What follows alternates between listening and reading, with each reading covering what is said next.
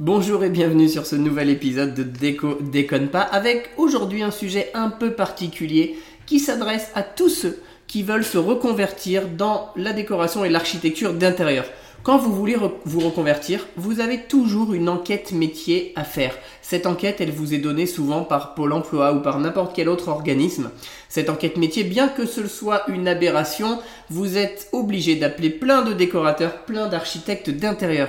À notre échelle, à nous, décorateurs, architectes d'intérieur en activité, ce sont plus de 50 demandes qu'on reçoit par mois en moyenne pour répondre et forcément c'est devenu très compliqué. Alors du coup, vous avez l'impression que les architectes d'intérieur vous snobent alors que ce n'est pas le cas, on n'a juste plus le temps de répondre à des enquêtes métiers qui sont tout aussi aberrantes que fréquentes.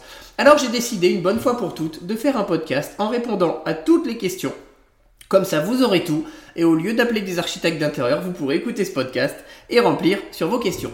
J'ai devant les yeux une enquête métier, une parmi tant d'autres que j'ai déjà reçues. Je vais la prendre et je vais répondre à toutes les questions. On y va, c'est parti. Première question, quel statut d'entreprise avez-vous? Et là, on me demande si je suis micro-entrepreneur ou autre. À, croire que si on n'est pas en micro-entreprise, le reste, c'est la peste. Pas du tout. Alors, si vous posez cette question, beaucoup vous diront qu'ils sont auto-entrepreneurs parce que c'est la mode. Vous comprenez, devenir auto-entrepreneur, c'est tellement facile en deux clics sur Internet.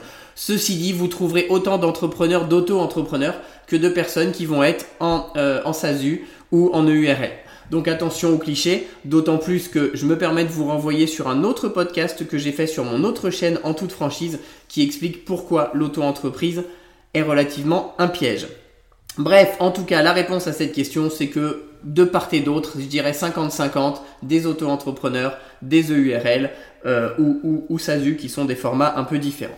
Ensuite, on me demande depuis Combien de temps j'exerce ce métier et on me propose un choix de réponse, moins d'un an, entre 1 et 3 ans, entre 3 et 5 ans ou plus de 5 ans. Pour ma part, évidemment, ça fait plus de 5 ans. Je vous dirais que quand vous allez interroger des décorateurs ou des archis, cette question qui est forcément un peu pénible euh, et qui ne sert pas à grand chose, vous pourrez simplement la trouver sur société.com ou Infogreffe, puisque chaque décorateur ou chaque archi d'intérieur qui est indépendant à euh, déclarer son activité. Donc au lieu de poser la question, regardez, vous le verrez. Euh, ce que je peux rajouter dessus, c'est que moins d'un an, bon bah c'est compliqué d'interviewer des gens qui n'ont pas forcément assez de recul pour avoir une vraie vision du marché. Il faut aller chercher des personnes entre 3 et 5 ans. Pour ma part en tout cas, ça fait plus de 15 ans, ça rajeunit pas. Malheureusement, c'est comme ça. Ensuite, question suivante, quel type de clientèle? Alors on me demande effectivement particulier, professionnel, les deux. Je dirais qu'aujourd'hui la majorité des décorateurs et d'archi d'intérieur s'adressent à des particuliers. Pourquoi? Parce qu'en réalité, les professionnels, c'est un marché que beaucoup euh, voudraient euh, acquérir, beaucoup voudraient euh, prendre. malheureusement, les professionnels sont souvent, font souvent appel à des gros cabinets d'archi, plus gros que le simple indépendant, comme nous, comme nous le sommes souvent. mais en tout cas, la majorité de la clientèle d'un archi d'intérieur aujourd'hui, sauf cabinet spécialisé, reste le particulier. Question suivante. Sous quel délai en moyenne transmettez-vous un projet à votre client? Et là, on me demande si c'est moins de 8 jours, plus de 15 jours, un mois ou autre. Cette question est tout simplement une aberration, mais comme toutes les autres, je vais y répondre. Je parle vite, non? Vous me dites, hein. Je me calme, je fais une petite pause, je me sens m'emballer là. J'ai bu 4 cafés ce matin, je sens que mon cœur s'emballe. Alors reprenons. Sous quel délai on transmet le client? Idem, question un peu délicate puisque tout dépend du projet. Vous imaginez que quand on rénove ou quand on construit un projet pour un studio ou pour un appartement de 50 mètres carrés, on va le rendre forcément plus vite que si on rénove un hôtel de 8000 mètres carrés. Je dirais que les délais moyens, il faut compter entre un mois et deux mois. J'aime bien dire huit semaines, ce qui fait deux mois pour les, les plus les plus perspicaces en mathématiques, euh, parce qu'un un projet se construit souvent en plusieurs étapes, avec un cahier des charges, un relevé de mesure, un APS, un APD, etc. etc. Donc euh, le délai moyen de, rendu de projet, je dirais, c'est entre 1 et 2 mois. Et puis après, il y a le délai euh, de l'accompagnement de chantier pour poursuivre le chantier qui va dépendre effectivement de, du chantier ou des travaux qui vont être réalisés. Question suivante. Pardon, je tousse, mais comme je fais pas de, coupe au montage, parce qu'il y en a beaucoup qui me posent cette question, oui, mais tes podcasts, ils sont pas fluides, etc. Au contraire, ils sont quand même beaucoup plus fluides, ils sont nature peinture. Allez, on continue. Je sais pas pourquoi je fais des apartés aujourd'hui, j'ai besoin de m'exprimer, j'ai besoin de parler. Quel type de prestation est la plus demandée? Euh, Aujourd'hui, très clairement, les prestations les plus demandées sont souvent celles qui nécessitent un accompagnement complet, c'est-à-dire de la construction du projet jusqu'à l'accompagnement de chantier. Pourquoi? Parce qu'aujourd'hui, quand vous voulez faire juste une 3D, juste un beau visuel, on va pas se voiler la face. Il existe des logiciels et des sociétés même qui font ça très bien pour pas cher. Euh, donc quand on fait appel à un architecte d'intérieur, c'est souvent pour passer outre ces sociétés-là et parce qu'on veut un accompagnement complet. Et donc quand on fait appel à un archi d'intérieur aujourd'hui, c'est souvent l'accompagnement complet qui prime. Ce que j'appelle accompagnement complet, c'est prestation de conseil, élaboration d'un cahier des charges, construction du projet sur papier, donc avec effectivement les, vues 3D, les plans, les plans beauté, la liste shopping, le chiffrage des, des travaux et derrière l'accompagnement de chantier. Donc aujourd'hui, on s'oriente plus sur ça en type de prestation. Comment facturez-vous vos prestations forfait fixe au mètre carré ou au temps passé? Alors je vais essayer de vous répondre. Peu importe euh, ces trois éléments, le calcul doit être le même. Alors je ne vais pas ici vous aider à calculer vos tarifs. Ce qu'il faut, c'est juste calculer votre rentabilité. Ensuite, le fait de le mettre au forfait, au mètre carré ou au temps passé, ce n'est qu'une manière marketing de le présenter au client. Donc aujourd'hui, très clairement, la question elle est, elle est un peu, un peu bizarre parce que à mon avis, vous avez tous les types de facturation qui sont possibles. Quand vous allez interviewer plusieurs architectes vous aurez toutes les réponses possibles. Euh, ceci dit, au temps passé est selon moi une mauvaise idée, puisque le temps passé, d'abord, il, est très dur à estimer même pour vous, euh, et surtout, le client ne pourrait peut-être pas le comprendre, parce que n'oubliez pas que pour un client, faire une vue 3D, pour lui, c'est 5 minutes avec les logiciels qu'on a. Donc vous risquez de perdre le client parce qu'il ne comprendrait pas le temps passé sur tel ou tel... Euh, projet. Donc je dirais qu'a priori le temps passé, c'est là-dessus qu'on doit calculer les tarifs, mais ce n'est pas comme ça qu'on doit le présenter au client. Euh, voilà, après ce n'est qu'une question marketing de présenter euh, son projet. Quel est le montant moyen de vos prestations? Moins de 1000 euros, entre 1000 et 2000 ou plus de 2000 euros? Je dirais évidemment plus de 2000 euros puisque quand on s'adresse à des clients qui font appel à nous pour des projets d'accompagnement complet, en dessous de 2000 euros, c'est très compliqué de, produire quelque chose ou d'avoir un temps passé euh, qui soit rentable. Donc oui, on est souvent sur des honoraires moyens de plus de 2000 euros dès lors qu'on valide un projet avec le client. Question suivante. Lors du premier rendez-vous, je la lis en direct, hein, je ne l'ai même pas préparé avant ce truc, tellement, tellement ça m'a pris au trip de vous, de vous fournir ces réponses. Alors, question suivante. Lors du premier rendez-vous, vous ne facturez rien dans la limite d'une distance kilométrique raisonnable, vous facturez ce premier projet et déduisez du montant de la facture en cas de signature projet. Ok, la question ne veut rien dire, je vais essayer de l'interpréter différemment. En gros, on demande si on facture le premier rendez-vous, la réponse est majoritairement oui, euh, puisqu'à partir du moment où vous vous déplacez pour faire une prestation de conseil, la prestation de conseil fait partie de votre métier, donc il paraît logique de se déplacer en facturant ce premier rendez-vous. En revanche, si vous y allez juste pour un rendez-vous commercial, vous n'y allez pas pour euh, donner des conseils à votre client, vous y allez juste pour voir ce qu'il y a à faire et deviser, ce qu'on fait souvent avec des professionnels, là effectivement il n'y a pas forcément lieu de le facturer. Concernant la distance kilométrique, je dirais que euh, c'est une aberration de facturer des frais kilométriques. Pour moi, c'est vraiment quelque chose d'anti-commercial. C'est vraiment fait pour rebuter le client. Donc autant lui dire qu'on n'intervient pas au-delà d'une certaine limite plutôt que de facturer des frais kilométriques. D'autant plus que le, client aujourd'hui peut trouver un décorateur ou un architecte d'intérieur à presque tous les coins de rue. Donc je dirais que facturer des frais kilométriques, c'est une aberration. Ensuite, on demande si on facture le premier rendez-vous, est-ce qu'on le déduit en cas de signature de projet? Ben, je dirais que oui et non, tout, dépend. Euh, est-ce que, que facturer un premier rendez-vous 100 ou 150 euros pour après prendre un projet à 4000 euros, est-ce que déduire les 150 euros a vraiment un impact? C'est qu'à un moment donné, il faut arrêter de jouer le, commercial ou le marketeur à deux balles. C'est pas une réduction de 150 euros qui va euh, faire signer le projet ou pas. En revanche, c'est une question de bon sens. Est-ce qu'en signant le projet, ce premier rendez-vous euh, était inclus. C'est-à-dire que quand je, quand je vends un projet à 2 ou 3 000 euros, si le client ne fait pas appel à vous avant, il signe le client, euh, il signe le, devis à distance, vous allez être obligé de vous déplacer quoi qu'il arrive. Donc finalement, quand il va signer le projet complet, il n'y a pas besoin de déduire la prestation, il y a juste besoin de ne pas lui facturer en plus, tout simplement. Parce que si vous lui déduisez une prestation qu'il n'a déjà pas payée, bah là, du, du coup, vous, vous lui déduisez, vous lui offrez même encore de l'argent. Donc attention à ça. Quel logiciel utilisez-vous? Alors je sais qu'aujourd'hui on voit plein de choses passer parce qu'il existe plein de logiciels fabuleux, gratuits, pas chers, etc. Euh, je pense qu'en tout état de cause, et je pense que les décorateurs et les archistes seront assez, euh, dans l'ensemble en tout cas, d'accord avec moi, Aujourd'hui, AutoCAD, SketchUp font partie des incontournables. Je fais partie de ceux qui ont voulu euh, contrecarrer le système au début. J'ai cherché plein de logiciels. Il faut juste se rendre à l'évidence quand vous êtes décorateur ou archi. SketchUp, AutoCAD sont des incontournables. Sauf si vous utilisez Archicad, qui lui est un très bon logiciel aussi qui remplace les deux. Là, pas de problème. Et ensuite, pour la partie photoréalisme, vous avez plein de logiciels comme euh, V-Ray, Enscape, euh, euh, et d'autres, et j'en passe Twinmotion, etc. Il y en a plein. Quand vous êtes décorateur ou archi d'intérieur, aujourd'hui, selon moi, ce n'est que mon avis personnel, mais quand on fouille sur les réseaux, c'est un peu la tendance. Enscape est quand même le meilleur rapport qualité-prix aujourd'hui. Question suivante. Tout ça, c'est des questions qu'on nous pose hein, régulièrement. Hein. Alors, si vous n'êtes pas là pour, euh, pour ça, vous allez dire oh, putain, il est chiant ce podcast. C'est vrai, mais c'est ce qu'on vit, nous, décorateurs et archi. Ce sont des questions chiantes et en même temps, on se met à la place de ceux qui cherchent une reconversion ils n'ont pas le choix, on leur demande cette enquête métier, donc on essaye de leur répondre. Quel outil utilisez-vous pour votre communication? Et là, on me demande si j'utilise Facebook, un site internet, Instagram, flyers, bouche-oreille, etc., etc. Là encore, tout va dépendre de la cible client. Quoi qu'il en soit, on me demande souvent si, par exemple, le flyers marche si d'avoir un logo sur une voiture fonctionne, si Facebook fonctionne. J'ai tendance à répondre non. Tous ces éléments ne fonctionnent pas s'ils sont utilisés seuls. Ce qui marche dans la communication d'une entreprise telle qu'elle soit, et encore plus dans des métiers où on vend notre propre personne finalement, euh, c'est de multiplier les supports de communication. Plus vous êtes présent, plus vous paraissez crédible et moins vous avez de chances qu'on vous rate. Donc ce qui est intéressant, c'est de multiplier les supports. Ensuite, de faire preuve d'un peu de bon sens. Si vous ciblez des hôtels, il est évident que le flyers va être plus compliqué. On ne démarche pas des hôtels en leur mettant des flyers en boîte aux lettres.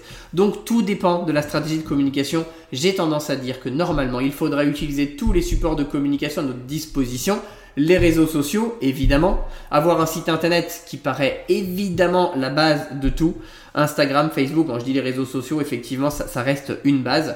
Euh, les flyers, ou en tout cas ce que moi je vais appeler le print, les éléments de communication, sont évidemment indispensables à condition qu'ils soient utilisés correctement. Flyer en boîte aux lettres dans tous les villages ne servirait à rien, il faut flyer efficacement et cibler. Et le bouche à oreille, évidemment que ça fonctionne. Malheureusement, ça fonctionne que pour avoir une oreille, il faut une bouche. Donc ça veut dire, c'est bizarre cette phrase sortie de son contexte, mais ça veut dire qu'au départ, avant de gérer du bouche à oreille, il faut avoir déjà pas mal de clients et de projets.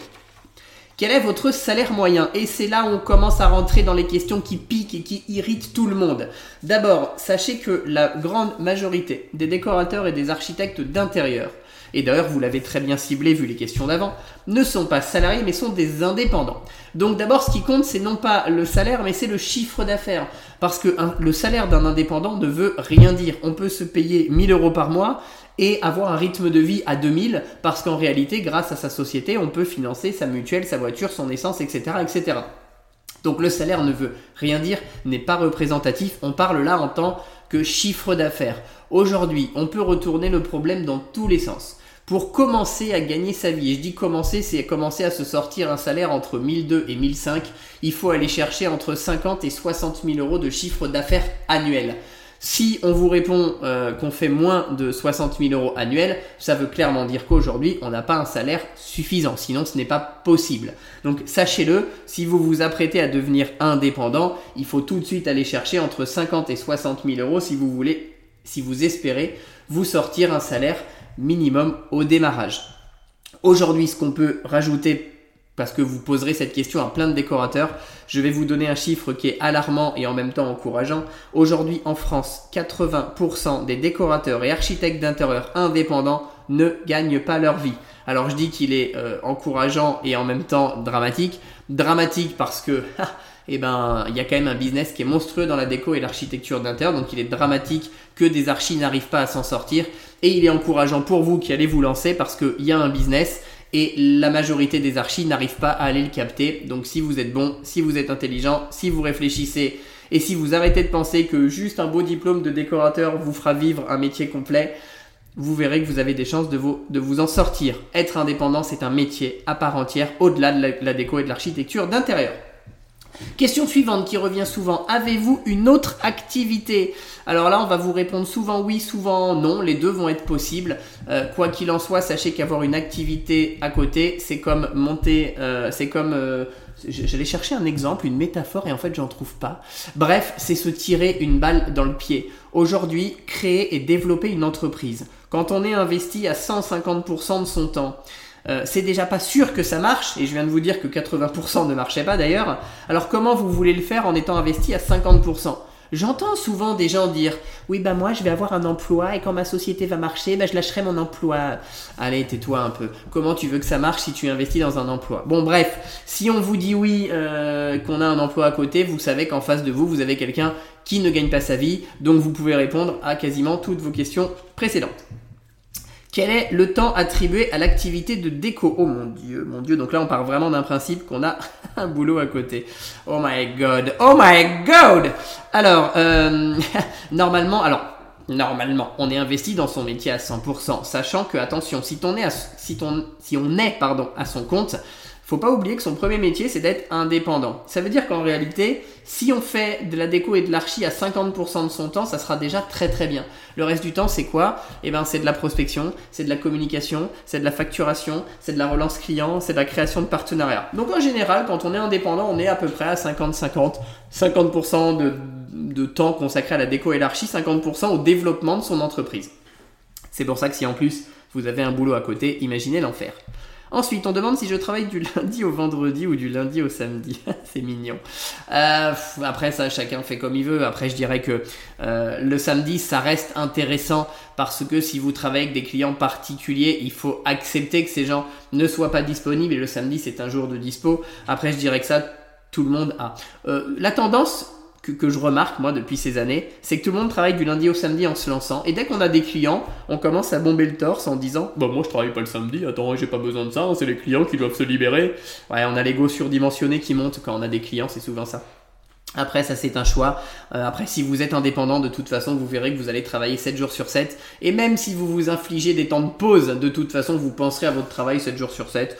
Donc vous allez travailler tout le temps, tout le temps, tout le temps. Allez, il reste encore quelques petites questions. Après, promis, on a fini. J'essaye d'avoir des podcasts de 10-12 minutes. On est déjà à 16, donc j'essaye d'accélérer pour la fin.